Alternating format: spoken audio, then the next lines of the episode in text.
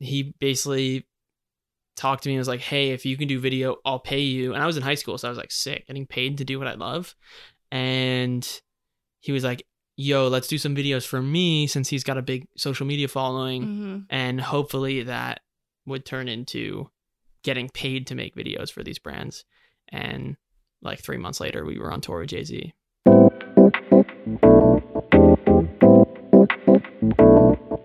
Today on the podcast, we have New York based freelance creative Henry Kornaros joining us. I met Henry back in November when I was just moving to the city, and I, like so many other people, was captivated by his photography and videography.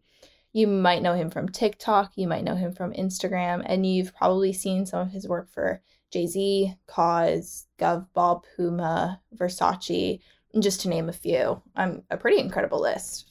I agree with that. Yeah, I think it's like I've gotten lucky and I was prepared when I got lucky for the opportunity that came.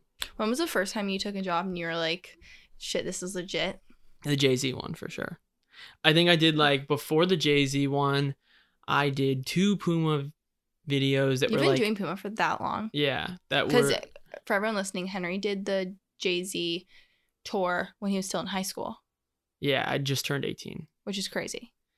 and I did the 444 tour, but before that, it was two Puma videos and they were like social things and like they were super easy. They weren't good, but like they weren't bad. Um yeah. And it all started because uh the person I was working with or still work with, uh Ryan Millier, we he basically talked to me and was like, "Hey, if you can do video, I'll pay you." And I was in high school, so I was like sick, getting paid to do what I love. And he was like, "Yo, let's do some videos for me since he's got a big social media following, hmm and hopefully that would turn into getting paid to make videos for these brands." And like 3 months later, we were on tour with Jay-Z. When you were on, when that happened, were you like, I'm going to do this forever? Or were you like, oh, this is just, I think I liked it so much before, but it Mhm. became a lot more real hmm um when I did that. It was a lot more like whoa, like this is really cool and I think it's cool hmm and other people think it's cool. And I, you know, I really, en- I enjoyed it to the point that I didn't mind spending 12 hours a day trying to figure out a new editing thing or a new way to shoot something Yeah. or coming up with video ideas. So I just knew like when when people talk about their passion, like that's what they would talk about. They would talk about finding something that regardless of how long it takes, they still love it at the end of the day, even though it might get frustrating. Like, it's amazing. Yeah. And you still haven't lost that. Yeah. Um. Yeah. I mean, I I love it, even though there's some frustrating days. I think that's like one thing that social media kind of hides, myself included. Like, there's a ton of stuff behind the scenes that doesn't pan out. There's a ton of amazing projects that could have happened, or there's a couple, or there's a ton of projects that are amazing, and they just don't turn out how you think they are or think they Mhm. should. And I think that's one thing that I've learned is that not everything and 99.9999999% of things are not going to go your way or are not going to turn out the way you think they are. So you just have to roll with the punches Mhm. and be adaptive and Yeah. work with it. So Is it hard working for a team who already has a creative vision? Like, is it hard tailoring your art and your craft to a consumer or to other people's visions?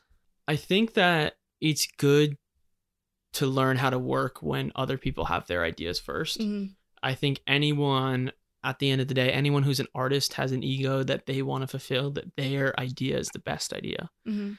And um client side of things, sometimes they think their idea is the best idea. So the best middle ground there is you execute what a client wants or what a team Mhm. wants or what a, you know, brand wants. And then if you have another vision with that product, with that idea, you go and execute Mhm. it yourself so you can prove to them in the future that A, you can execute bigger projects, Yeah. but B, your idea that you had that you tried to pitch them was a great idea. So how did you how did you get to the place where like Puma and Jay Z and Ryan were reaching out to you and found you? I mean, I you know, I got to start working with someone that was trying to get into video but didn't know how to shoot video, so he just hired me. Mm-hmm. But he was al- already taking. I can't photos. believe Ryan took a chance on like a 17 year old. I think he just he was looking for someone that was hungry and motivated to like Yeah. be better, and that was me. Yeah. And I got lucky that he was looking for a video person, and I was pretty decent at video at that time for a 17 year old. That he was like, yeah, like let's work together. Yeah. and it helped because he's already shooting photos for Jaguar and um I think he did Nike and Jordan brand and Sony and Fujifilm and you know all these big brands already that all we really needed to do was all these photo shoots he were he was doing. He was just basically asking for more money so we could do a video. Yeah. or we could do a video instead of photos because at the end of the day there's a lot of money in both but um usually there's more money in the video side of things than there is uh photo Would you say there's more time on the back end on video too? yeah i mean that's the thing is like uh, you know a minute long video some people think might only take a couple hours. Now some really do only take a couple hours to shoot and then go back and edit.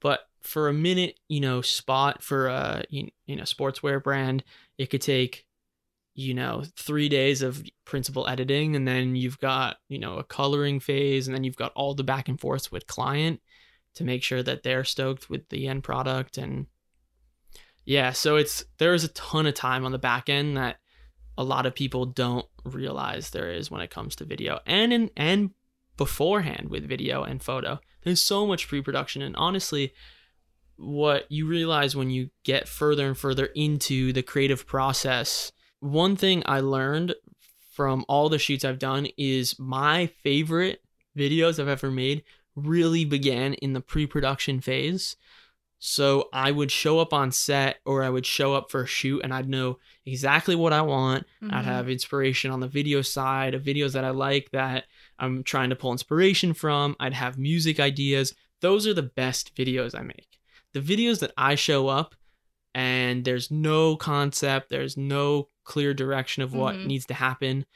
Those are the videos that you can get really creative with, but um, you spend a lot of time on the computer Yeah. trying to figure it out, and you also usually aren't that fulfilled with the video at the end. Yeah. Is it hard to work with models that you that you don't have a personal relationship with or, It's or definitely with a team that you don't know? it's definitely beneficial to work with people that you know or you're friends with because it's comfortable. You kind of you've already broken that It's ice like of a like looser atmosphere. way looser atmosphere, and it's like when we shoot together. Yeah, it's, it's so, so easy. It's so much fun, and like if I ask you to do something and you don't know it, I'm gonna like figure out how to like reiterate it to you that you'll be able to understand Yeah. better. And then that's like all direction. Some people take direction and he can take an idea and complete it hmm way better than others. And that's just like kind of the name of the game. Do you have a dream client? Um I have a dream like not a client, more of like a dream more of like a dream project or a dream um kind of process behind a video like honestly Puma pretty much a dream client. The Yeah. team is incredible over there. Um they're always throwing stuff our way and they're always super receptive to, you know, us giving them ideas for things. Um, yeah, I feel like you have a lot of fun. Well, I've only seen you kind of execute one shoot with Puma, but it seemed like you were able to go out on location scout and just have like a lot of fun with it, which is cool. Like it must just not really feel like a job. Yeah, I mean, it sometimes is difficult, but Mhm. I'd say that the team is amazing. I'd say the more frustrating part with any team Yeah. is if you have a really good idea and you know it's a really good idea. Um, and I'll explain one that we pitched, and then I just recently saw another brand use, but um sometimes you have a really really good idea and you know Yeah. it's a good idea and all you want to do is that idea but the hardest thing when you're not working on the brand side of things is you really don't know what they're doing in the long term, in the year Yeah. plan. You think, oh, I have a sick video idea. Why won't they do it? It's 99% of the time, your video idea is probably pretty good. Mm-hmm. Um, or your photo shoot idea is probably pretty good, but they have goals that they've aligned with at the Yeah. beginning of the year when they, all the teams at any company go through a goals, a recap from previous year to talk about what went wrong, what went well, and then to talk about how to do it even better the following year. And if your ideas don't fall in that in that line, then it's not ever going to happen. Yeah. And the greatest thing is to build a relationship with a team that you can periodically ask throughout your relationship with them kind of what's going on, what's happening. And you know, I I I don't I feel like I've got a really good relationship with Puma to the extent that like they kind of we know what's going on a lot of the time, which is great. So Puma's a dream client. Would you But- ever do a movie? Like what kind of movie? I don't know. Would you ever like direct a movie? I think that's something that I would be interested in a couple years down the line for Yeah. sure. Um, but I definitely don't think I'm there yet. I think that I have a lot of things I want to do on the entrepreneurial side of my life Mm-hmm. and the business side of my life and Mhm. also the creative um branded side of my life. Mhm. So yes, sooner or later, I do believe that I will want to direct a feature narrative piece, or at least a short film, like I think you can make 10 a really cool documentary on something. ten to twelve minute short film would be really really sick Yeah. Of stuff that you know I really relate to. That's something that I've experienced. I think would be really great, um, so I can buy into it. And then yes, a documentary would be really really sick. That would be something I'd want to do at some point too. So for people that that are listening, Henry grew up. He was born in New York, and then he grew up in a small town in Vermont. And Henry, tell a story of how you'd come to New York. Yeah, so I'm from a small town in Vermont called Manchester. I lived in East Dorset, but I just say Manchester because It's Ev- easy. it's easy and Everyone knows everyone it. everyone knows Manchester. It's near Stratton Mountain. It's near It's beautiful. yeah, it's it's really it's really beautiful.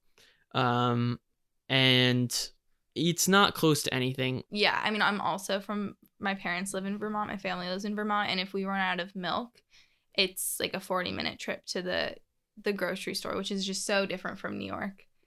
Every bodega has milk in New York, you know. So that's and oat milk. and an oat milk and an almond milk and a soy milk and a you know everything. milk. They got it all. Um, but I'm from the small town, and I was really getting into photography my junior year of high school, junior winter, While you were playing lacrosse and hockey. while I was a three sport athlete. Yeah. Yeah. So, um, in high school, I played soccer, lacrosse, and hockey. Mm-hmm. Senior year, that changed. Hope maybe we'll get to that. But junior year, fall into winter, I was going to New York every single weekend on Sunday. And how I explain it to people is wake up at two o'clock in the morning, three o'clock in the morning after Lord knows whatever high school party we were doing that night. and on a Saturday night, or should I say Sunday morning, go to bed at like one o'clock in the morning, wake up at two or three, literally like take a nap, drive to the train station in Wassaic, New York, which is about two hours and 45 minutes. But, and it's back roads, right? and it's like back roads, yeah. yeah. But um, I would get there in like 215, if you know what I mean. Um, now that did bite me in the ass, but I will get to that in a second. Um, and then when I get to Wassaic, I would take the train to New York. I'd get there at like seven, six thirty-seven. So that's already five hours of commuting. And then I'd get to New York. I'd shoot for ten hours. hmm During those ten hours, I'd walk like fifteen miles, or I'd take the subway like twenty Get times. 32 dumplings. I'd go to Vanessa's Dumpling House on Eldridge Street and I would get 32 dumplings for dinner every single time because I was trying to be as cost effective as possible. After my 10 hours of shooting, I'd shoot like two to 3,000 photos. I'd get back on the train at like 8 o'clock at night. I'd get back to Wassaic at 10 11. Mm-hmm. and then I'd be back home in Vermont by one o'clock in the morning on Monday. And then four hours later, I would wake up and go do morning practice for hockey. And this was in the winter.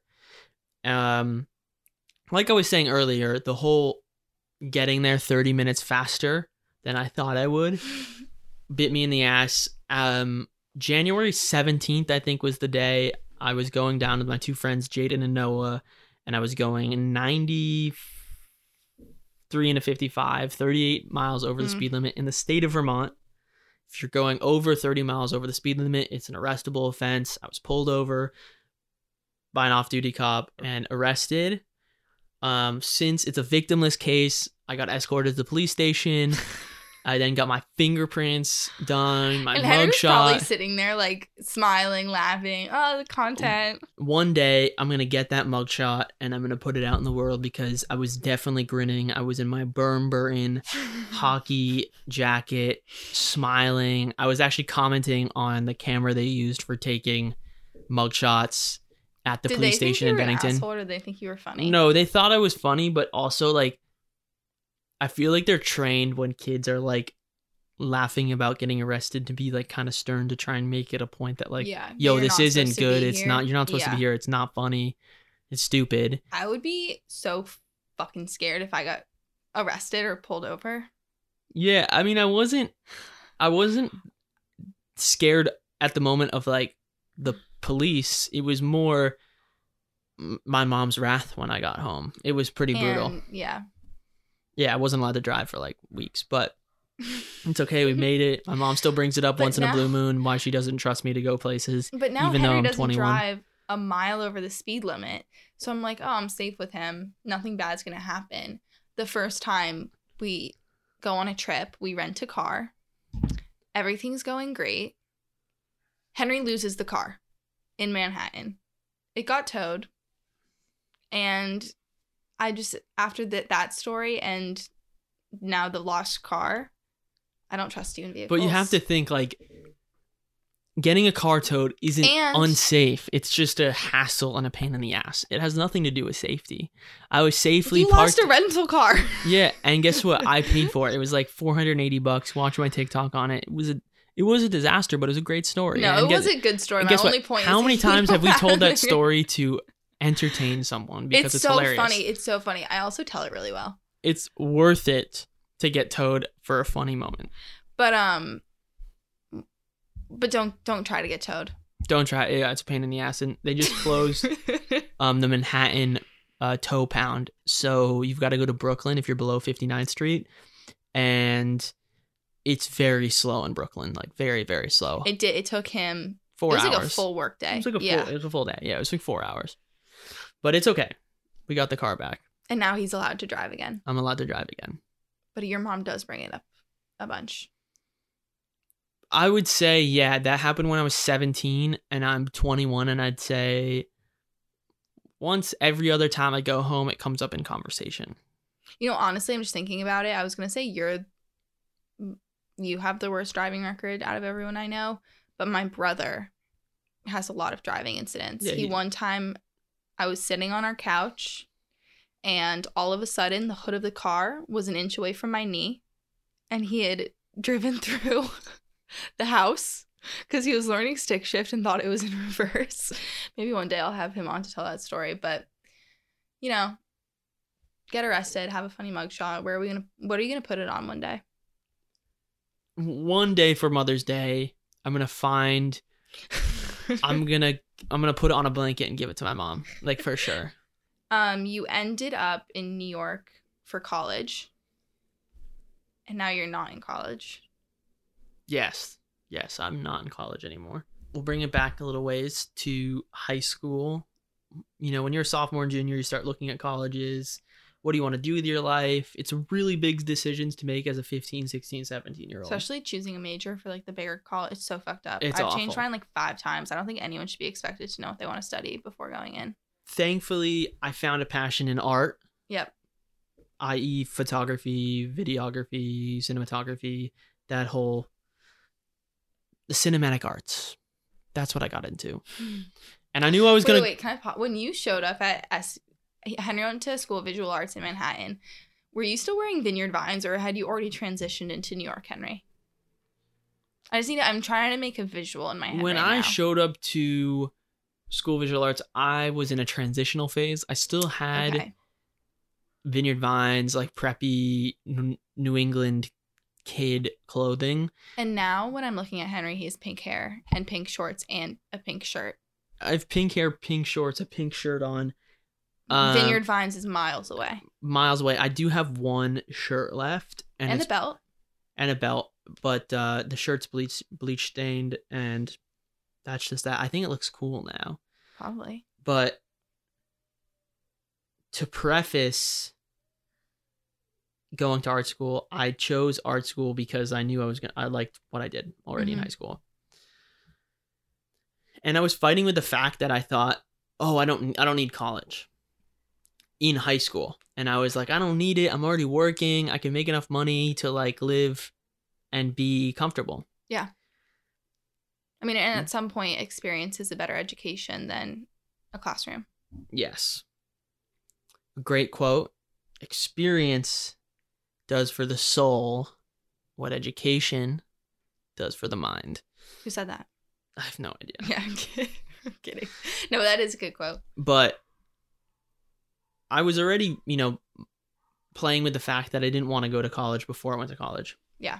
And then I went to college because I was like, oh, the hardest part about living in New York is if you don't have something where you can meet new people Mhm. and make new friends, Mm-hmm.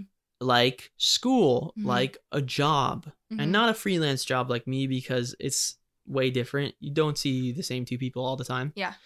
Um, it's going to be really hard to create a social life. Mhm. And that's why I went to school mostly so I could meet people, make friends, you know, that Yeah, kind of stuff. network. Network, I guess. And I I, well, that's a huge selling point for a lot of schools is their alumni relations, which is like networking is a huge thing of college. Yeah.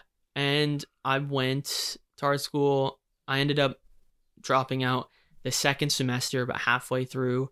I had a pretty incredible job opportunity where Adidas emailed um, Ryan, the person I work with, and was like, hey, we want you to go to Japan for a week and make a video about this new NMD that shop that's um, coming out. And actually, they didn't even specify Japan this is it was the most ridiculous ask. It was pick a city in the world you've always wanted to travel to So cool. and go.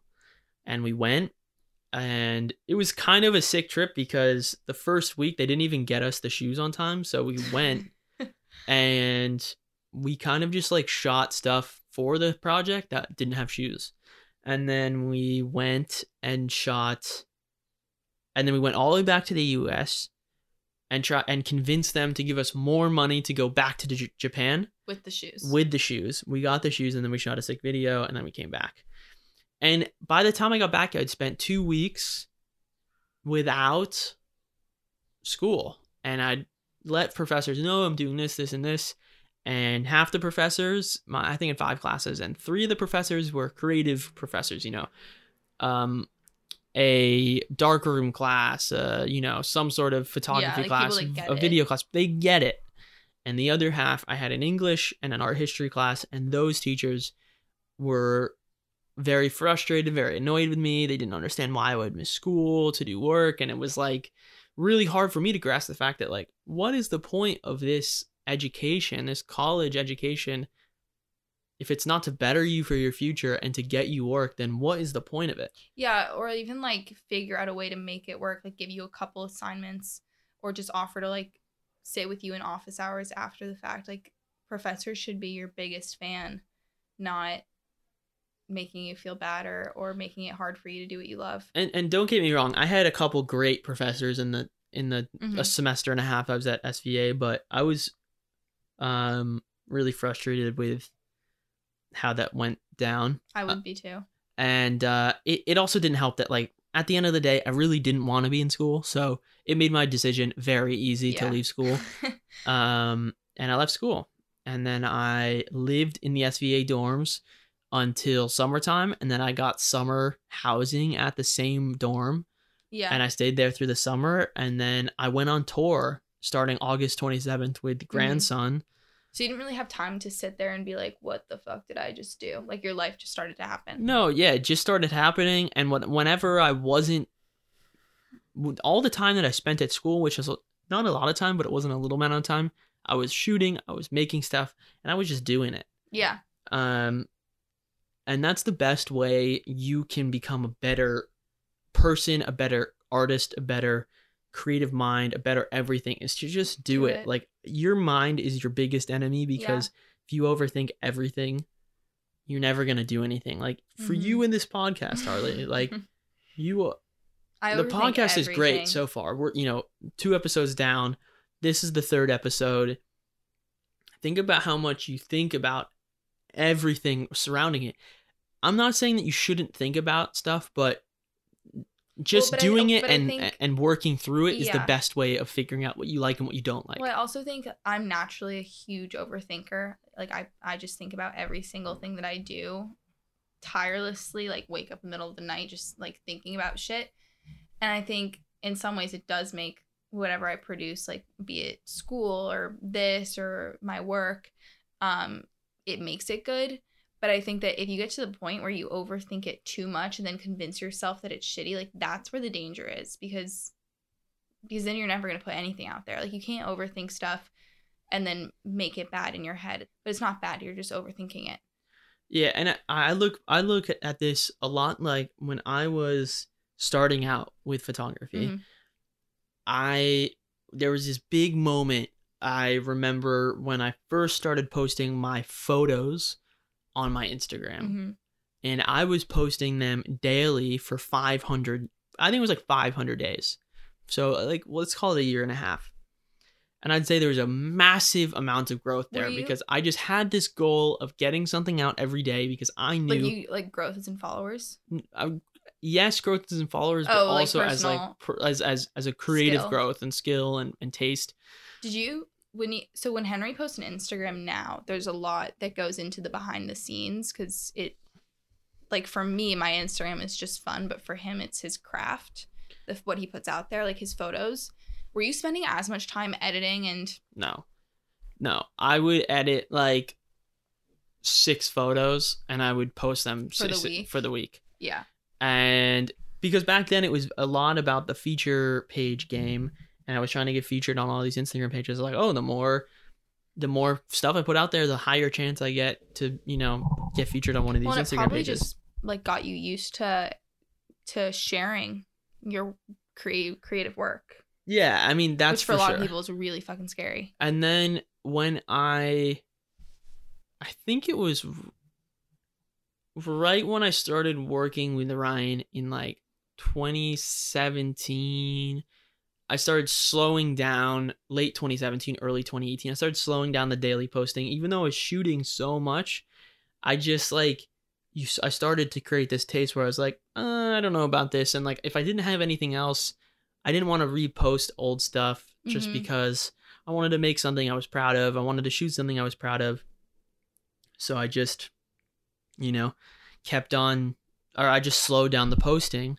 But now, as I've got more stuff, more work that I'm doing all the time, I want to start putting it out more. And I think a lot of the time I'm getting in my head Well, it's and, overthinking, like you're and like about. overthinking it. Yeah. So I, I think it's very interesting. I slowed down for a while, and sometimes I'd only post like once a month for a little while.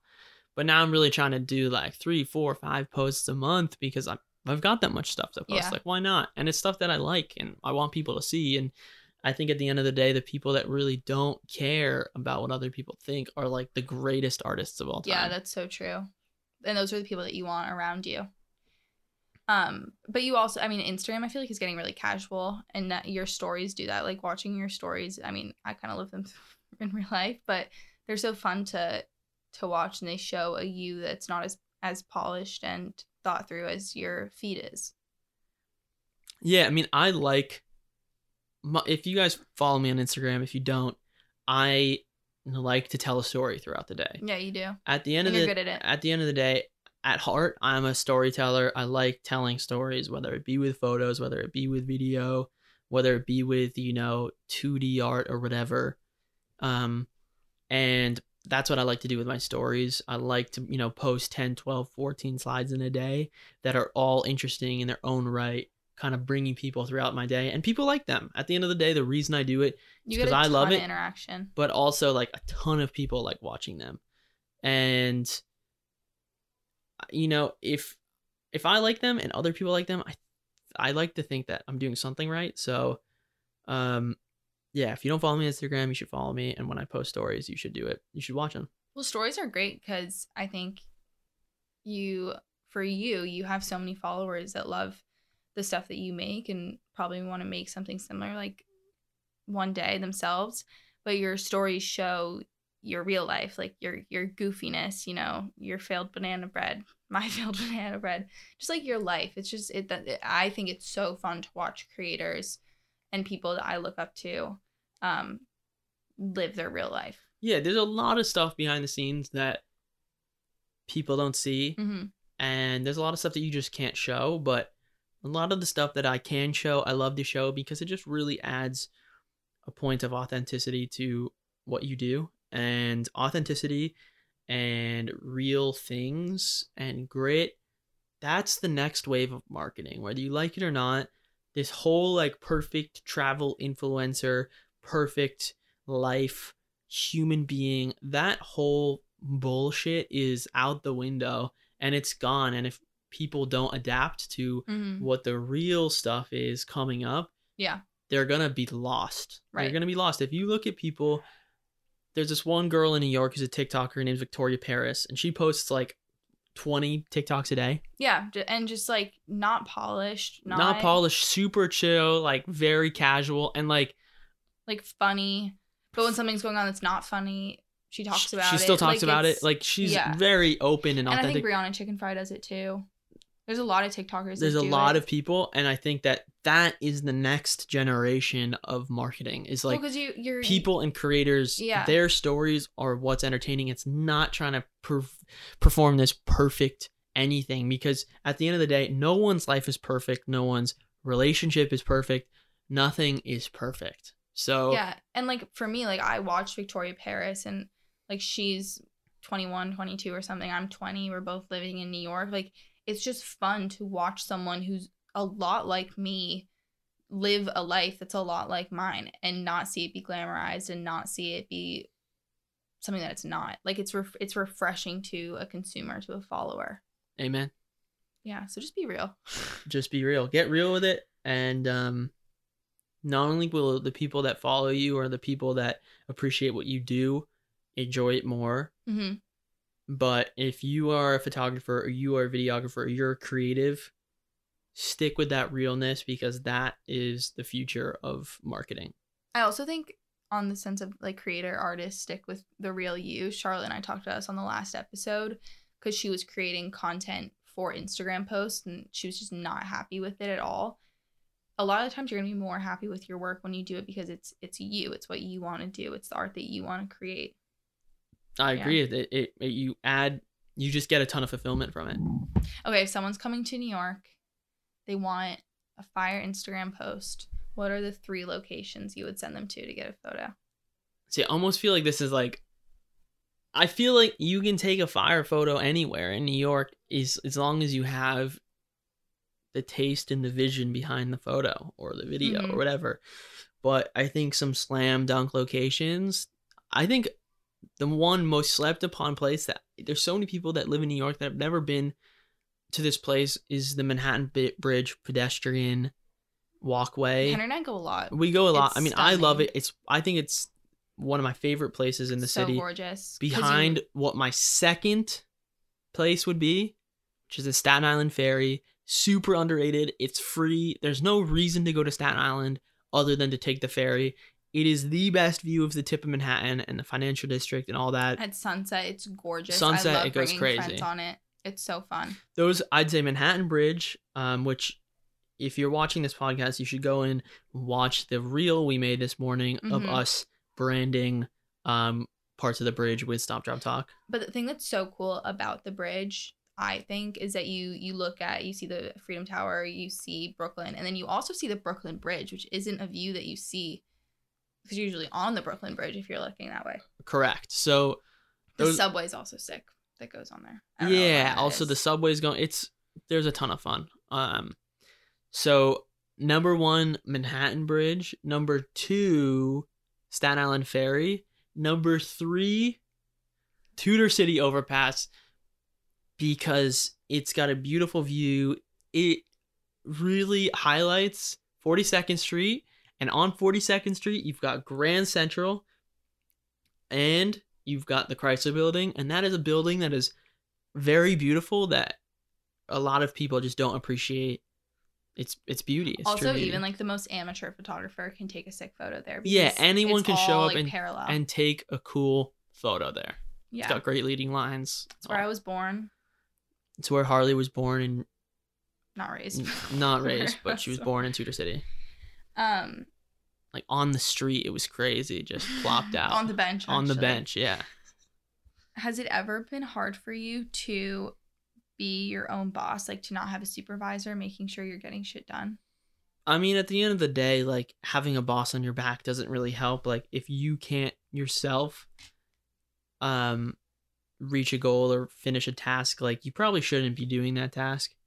So I think a lot a lot of self-development, a lot of everything has to come from within. Like any Mhm. outside uh, motivation doesn't benefit you at all. So I think it's good to get reminders here and there from people, but I, I really believe that you should be able to complete everything on time. Now, don't get me wrong. I've handed in assignments in school late.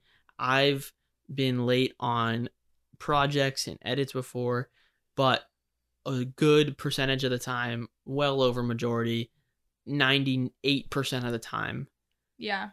everything's completed on time and you just got to do it. Okay, well, I will say though, I think for some people, having someone hold them accountable for stuff is helpful. You have this work ethic that is so admirable. Like you get up and you work like nonstop and you just don't stop working all day. Or even when you do walk away from your computer to like go get a sandwich or something, you're still working just in your head. Like there's not many people that could pull off what you do. I think it's really impressive that you so do. to piggyback off what Harley's saying here, um, when she says like I get up early, usually I get up at like six, five forty-five, six. I like to work hmm for two or three hours before I eat, before I get up from the computer. Yeah. I just those are my most productive hours of the day. I can get done in those two to three hours what I could get done pretty much in the rest of the day with those first three hours. And then I usually go get something to eat, you know, that kind of stuff. But when I'm eating and when I'm out and about or walking or listening to music or riding a city bike or on the subway, literally anything but other work, I'm thinking about photos I want to take. I'm thinking about ideas for clients. I'm thinking about marketing things. And that's when most of my best ideas I've ever come up with were in the most random places. You just you find inspiration everywhere you, You go. found it, you find inspiration wherever you go.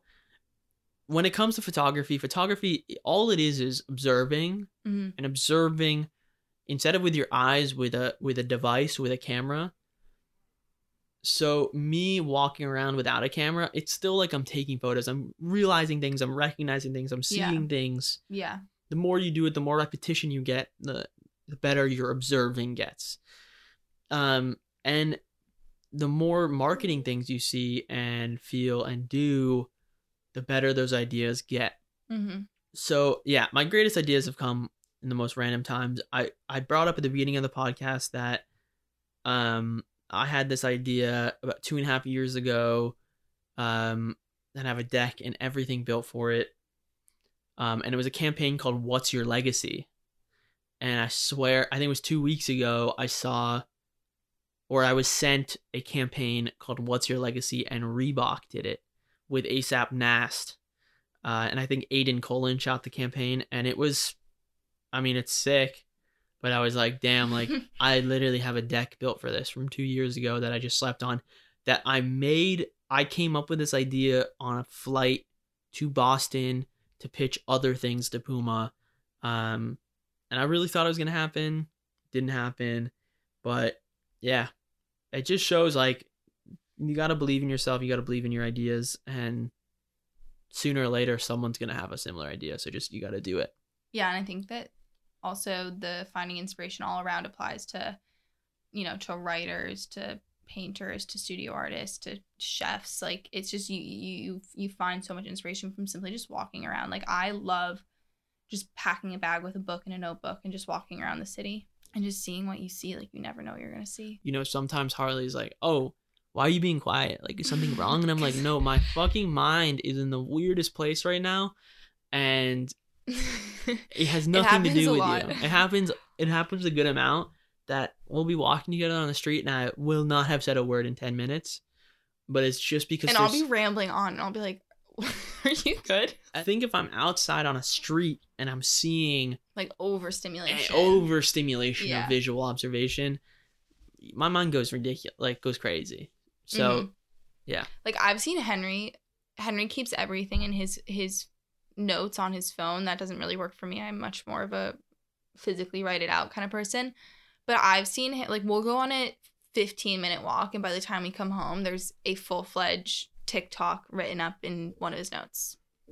yeah, or video idea or whatever, but it just it happens in the most random ways. we Henry and I thought it would be fun if we asked some of our influ- our Instagram followers um, to send in questions. And I know you can't visually see this right now, but like I said, Henry has pink hair, and the most asked question was, "Why is your hair pink?" Do you want me to answer this, or do you want to answer this? I can answer it.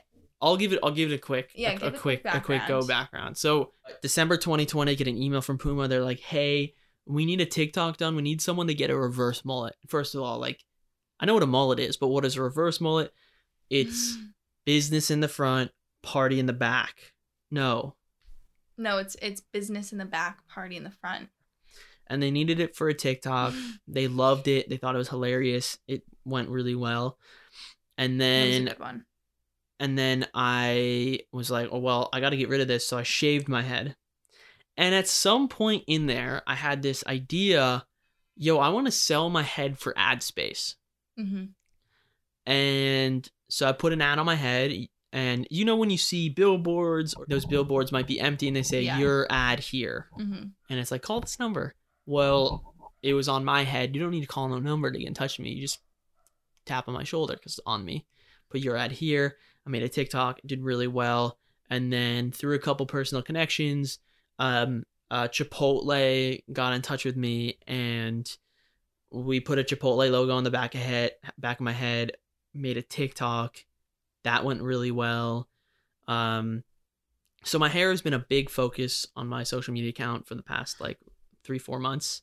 But it was really it was really fun doing the your ad here and doing the Chipotle. Like I got to do the art on it, and that Oh, was really fun. and the that was really fun but also the reverse mullet was so fun because i made a tiktok and emma chamberlain got behind it so i was like i'm game for this you know um but then yeah after the the you're out here stuff I, I was like oh yeah i'll dye my hair pink like whatever and um because why not like you only live once you know hashtag yolo What's your number one place to learn about creative Photoshop ideas that you don't already know? uh youtube everything youtube university is where it's at anything you can learn in school you can learn on the internet Like I'm in design school and I'm taking well right now I'm on a little hiatus, but um classes that I'm so so so interested in, but I will still spend so much time on YouTube and that was something that Henry inspired me to do. Um and then even just like personal projects if I don't know how to use something in in Adobe Illustrator or whatever I'm on, Google is just the biggest tool in that sense. Who's your biggest inspiration? me and so many people were taught by Casey Neistat School of Filmmaking.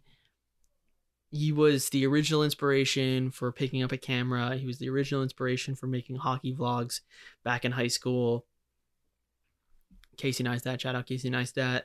One day we'll meet. It'll be a great day for me and maybe him. Why'd you decide to go vegan? Um, it was Harley's idea that we would go vegan for the month of April. Yeah, I think well the next next week's episode is actually going to touch on this topic more exclusively.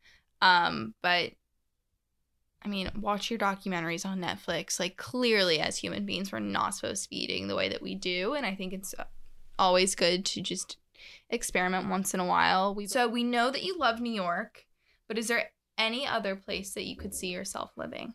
Um, of course, I could see myself living in a in a Los Angeles, but I think I would love to spend time abroad, an extended period of time abroad. So you know, a Paris, a Hong Kong, a Tokyo, a Cape Town, South Af- South Africa, a Rio de Janeiro. You Yeah. know, those places would be really really sweet. And I think, you know, at the end of the day, New York's always home. How did you develop your style? style like a lot of other things comes together over time in the beginning all you want to do is to have a style and the best way i can say to develop a style is to take inspiration Mm-hmm. not copy but take inspiration from artists and people you like Yeah. and to melt it all down into yourself and then you create what you want to create uh, with the inspiration with the influence from other people and that is how you create a style. You just got to do it. And the last question of the day is Do you love your life? uh yes i do. I love this city. I love life. And i love my friends family and of course the host of this podcast harley frechette For any photographers, videographers, or any other artists listening, I hope this conversation gave you the courage to get your work out there or encouraged you to just keep fucking going at it. Hard work really does pay off. Thank you all for tuning in to Stop, Drop, and Talk, and we'll see you back for another episode next week.